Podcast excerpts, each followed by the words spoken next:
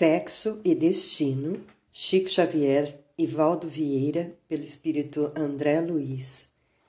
Capítulo 2 da segunda parte. Confrangido, mas sereno, Félix acercou-se de Nogueira, administrando-lhe energias de refazimento, e após levantá-lo, despediu-se, asseverando que voltaria.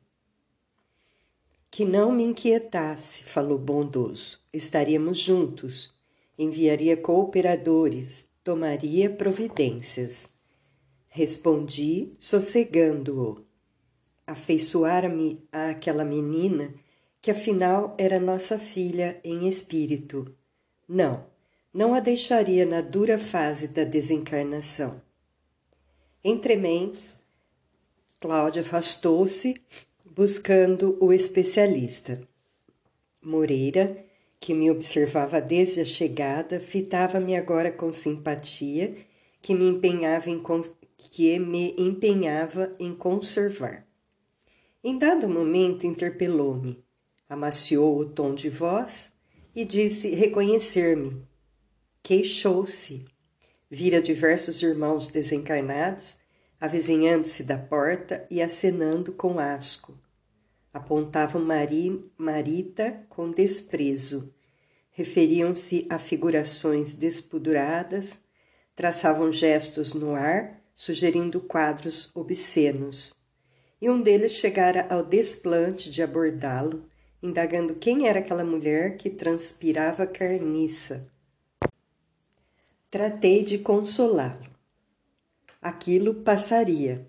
Esperávamos companheiros abastecidos com os recursos necessários a fim de que isolássemos o recinto. Satisfazendo-lhe as perguntas, esclareci que, sem querer, assistira ao desastre e condoera-me daquela moça sozinha, jogada no asfalto. Quis saber minudências. Contudo, temendo embaraços, prometi-lhe que logo aparecesse oportunidade colheria informes seguros para nós ambos. Tentando harmonizá-lo com as exigências do serviço que nos defrontava, roguei-lhe permissão para cooperar. Ficaria contente se ele me aceitasse o concurso ali, ao pé daquela jovem que a aprovação humilhava. Colher alguma experiência em hospitais e poderia ser útil. Moreira comoveu-se e aprovou a ideia. Sim, aclarou. Devotava-se a ela com ardente afeição e me reconhecia o desinteresse em servi-la.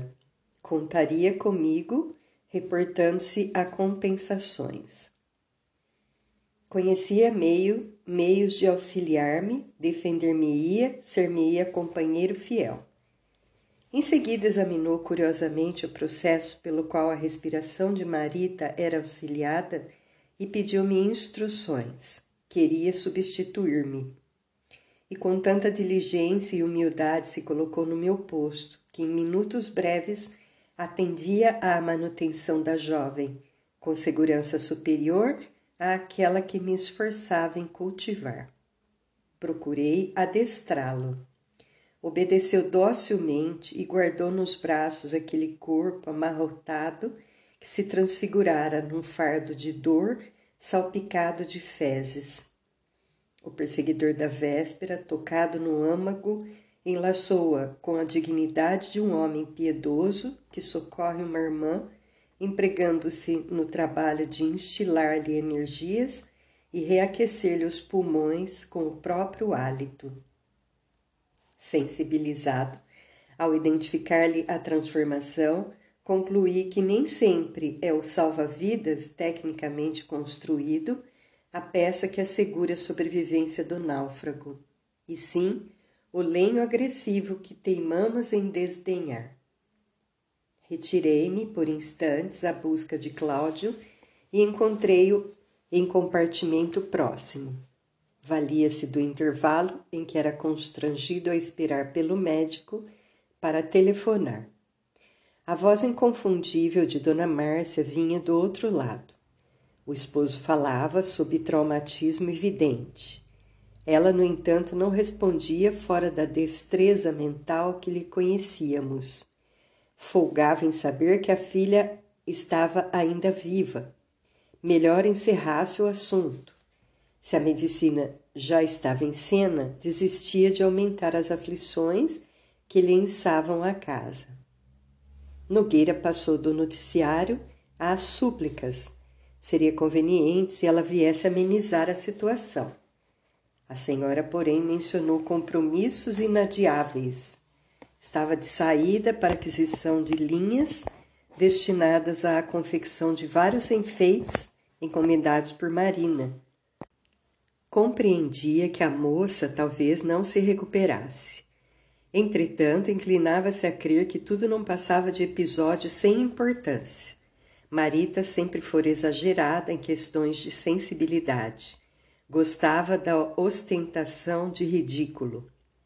Além disso, se estivesse tão mal quanto o marido supunha, supunha ele na condição de pai, se achava lealmente junto da filha, eximindo a ela, Dona Márcia, de sacrifícios maiores do que aqueles que já lhe sobrecarregavam os ombros.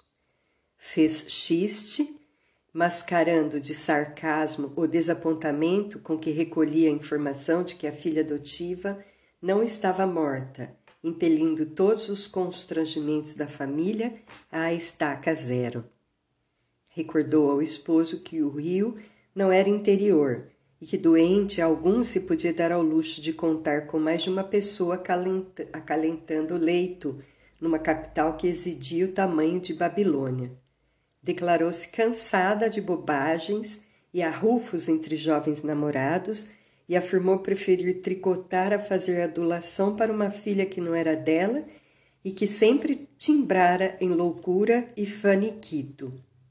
Rematava, aconselhando para que não se complicassem com despesas, que ele ouvisse os médicos e removesse a menina quanto antes para casa.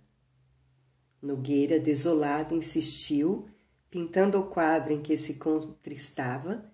Entretanto, a senhora encerrou a conversação, atirando-lhe uma frase que lhe despedaçou as últimas esperanças.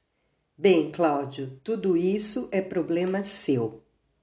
Nogueira discou para a residência dos Torres. Marina ainda não voltara desacoroçoado, chamou para o chefe da casa. Atendido, prestou sucinto relatório da apertura, indagando sobre a concessão de férias no banco. O diretor sossegou, compreendia a emergência, também era pai. Não apenas despacharia favoravelmente a petição, mas se colocava igualmente a dispor dele para qualquer eventualidade tornando ao aposento onde Moreira velava, entrou em conversação com o facultativo de serviço. O médico registrou-lhe a inquietude e compadeceu-se. Asseverou que era cedo para um pronunciamento mais claro. Empreenderia exames, prescrevera transfusões de sangue e antibióticos, antibióticos estudaria as reações. Mesmo assim, não dispensaria a consideração de um neurologista na hipótese de surgirem complicações em vista da pancada forte à vida no crânio. Nogueira concordou e humilde solicitou permissão para instalar-se junto da filha. Não se queixaria de preços, advogava para ela o melhor tratamento. O clínico prometeu cooperar, favorecer. Daí a instantes, Marita foi novamente transferida de quarto, onde Cláudio Moreira e eu passamos à intimidade mais ampla. Aqueles dois espíritos que se avalentoavam por bagatela manifestavam-se agora diferentes, submissos. O esposo de Dona Márcia trazia os olhos marejados de pranto. Partira-se-lhe a alma a convicção de que a filha tentara o suicídio por culpa dele requeimava-lhe o coração, qual lâmina esfogueada que se lhe enterrasse no peito. De tantos escândalos escapara, de tantas proezas se ocultara, impassível. Entretanto, aquele corpo abatido que a morte espreitava parecia encerrar-lhe o destino sentia arrasado, a ponto de não lhe importar nem mesmo a confissão de todos os delitos da existência em praça pública. De delitos que supunha para sempre esquecidos nos escaninhos do tempo. Assomavam-lhe agora à lembrança, exigindo reparação. Sobretudo Aracélia, a genitora de Marita, que ele próprio aniquilara a peso de sarcasmo e ingratidão. Parecia alcançá-lo pelo túnel da consciência. A imagem daquela moça inexperiente da roça crescia-lhe por dentro. Lastimava-se, acusava, perguntava pela filha, pedindo-lhe contas. Conjecturava-se Nogueira às portas da loucura. Não fosse a resolução de recuperar a filha prostrada, usaria o revólver contra si mesmo. Afigurava-se-lhe o suicídio como a válvula de livramento. Adotá-lo-ia, raciocinava taciturno. Se Marita morresse, não desejava sobreviver. Cerrar-lhe-ia os olhos e destruir-se-ia sem compaixão. Ao passo que as reflexões amargas lhe obscureciam a mente, colocava-se Moreira aos pulmões da triste menina num espetáculo comovedor de paciência e dedicação. De minha parte, assinalava-lhe o devotamento sincero, os propósitos puros. O corpo injuriado não lhe inspirava repugnância. Enlaçava Marita com a veneração de quem se consagra a uma filha padecente, para quem todos os cuidados e todos os carinhos são sempre escassos. De quando em quando passava uma das mãos no rosto para enxugar as lágrimas. Aquele espírito que eu conhecera áspero e agreste amava profundamente, porque é preciso amar alguém com extremada ternura para sorver-lhe com alegria o hálito fétido e acariciar-lhe a pele manchada de excrementos com um elevo de quem preserva um tesouro imensamente querido ao coração. O silêncio era apenas cortado de vez em vez pelos movimentos da enfermeira que vinha fiscalizar o soro, a descer no braço gota a gota ou aplicar injeções segundo os avisos médicos. O dia avançava. Três da tarde. Calor. Para Cláudio, as horas assemelhavam-se a correntes que arrastava no cárcere do remorso. A noção de isolamento agigantava-se-lhe no espírito. Voltou ao telefone e procurou por Marina. A filha atendeu, palestraram. Cientificara-se do acidente por Dona Márcia, no entanto esperava que a ocorrência desagradável não passasse de susto. Não, não era possível comparecer no hospital. Dona Beatriz, que passara a considerar igualmente por mãe, piorara muitíssimo. Aguardava-se-lhe o fim a qualquer hora. Que o pai a desculpasse, entretanto admitia que a irmã devia estar satisfeita ao saber-se assistida por ele. Impossível pedir mais. Nogueira regressou ao quarto, esmagado pelo desânimo. Ninguém para migalha de apoio, ninguém a entender-lhe o suplício moral. Às cinco, no entanto, apareceu, alguém apareceu, um velho que solicitara a recomendação de clínico prestimoso. A sós com Nogueira apresentou-se. Era Salomão, o farmacêutico. Declarou-se amigo da moça acidentada, estimava-lhe a lhaneza de trato, apreciava-lhe as gentilezas. Vizinho da loja, partilhava com ela o café quando obrigada ao lanche fora de casa. Surpreendera-se com a notícia do atropelamento e deliberara visitá-la, mesmo porque acreditava tivesse sido um dos últimos amigos que Marita ouvira na véspera. E diante da curiosidade e do reconhecimento do interlocutor, narrou quanto sabia, por menor a por menor. Evidente, concluiu que alguma desilusão recôndita lhe ditara o gesto desesperado. Recordava-se perfeitamente de lhe haver notado o pranto que ela em vão buscava disfarçar. Teria ingerido os soporíferos que lhe dera, identificando-lhes o caráter inofensivo, certamente que se projetara sob um automóvel em disparada. Cláudio ouviu, chorando. Intimamente aceitou a hipótese. Sem dúvida, a filha não pudera sobreviver ao insulto de que ele próprio se recusava. Aquele desconhecido confirmava-lhe as impressões. Refletiu no suplício moral da jovem humilhada. Antes de se lançar ao gesto infeliz, sentiu-se o mais abjeto dos homens, no arrependimento que lhe azorragava todas as fibras da consciência, e agradeceu ao interlocutor, sofreando soluços. Abraçou Salomão, num impulso de louvável sinceridade, e salientou que ele, o visitante gentil, era o verdadeiro e talvez o único amigo daquela criança que procurara a morte e que tudo fariam para reaver.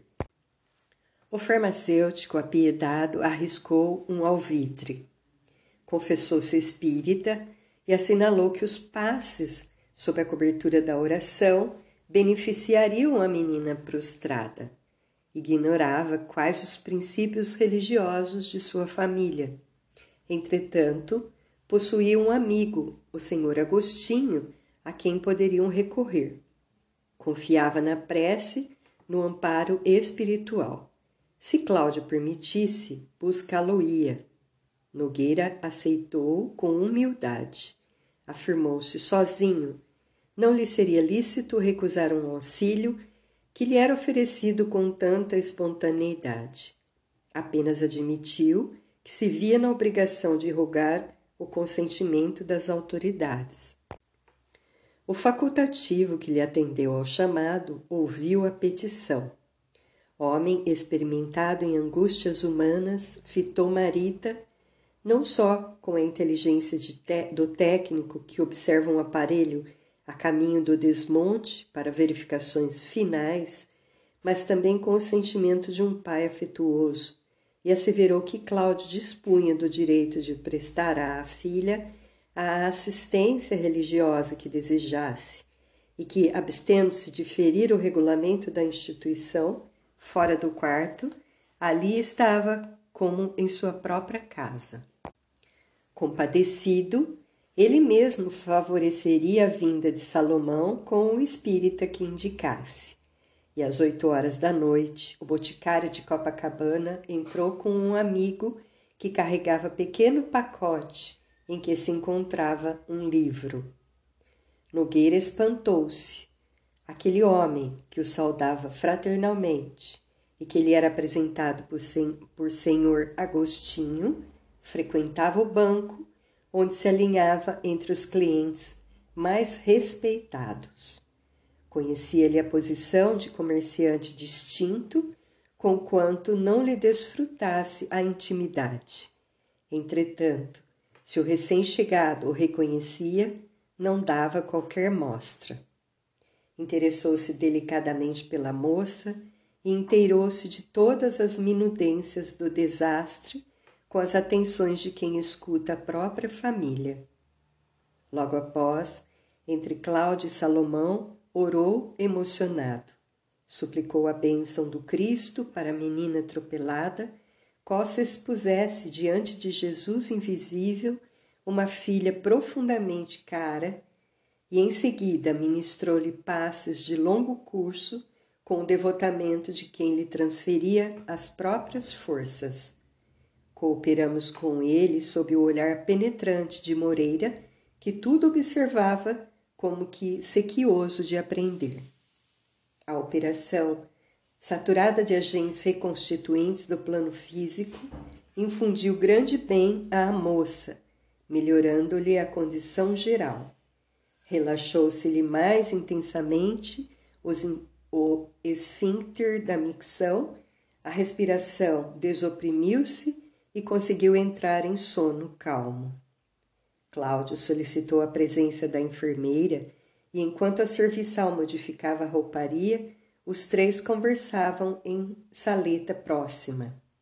Informado então de que Nogueira jamais tivera contato com princípios religiosos, Agostinho ofereceu-lhe o livro que trazia, um exemplar de O Evangelho segundo o Espiritismo, e prometeu voltar na manhã seguinte.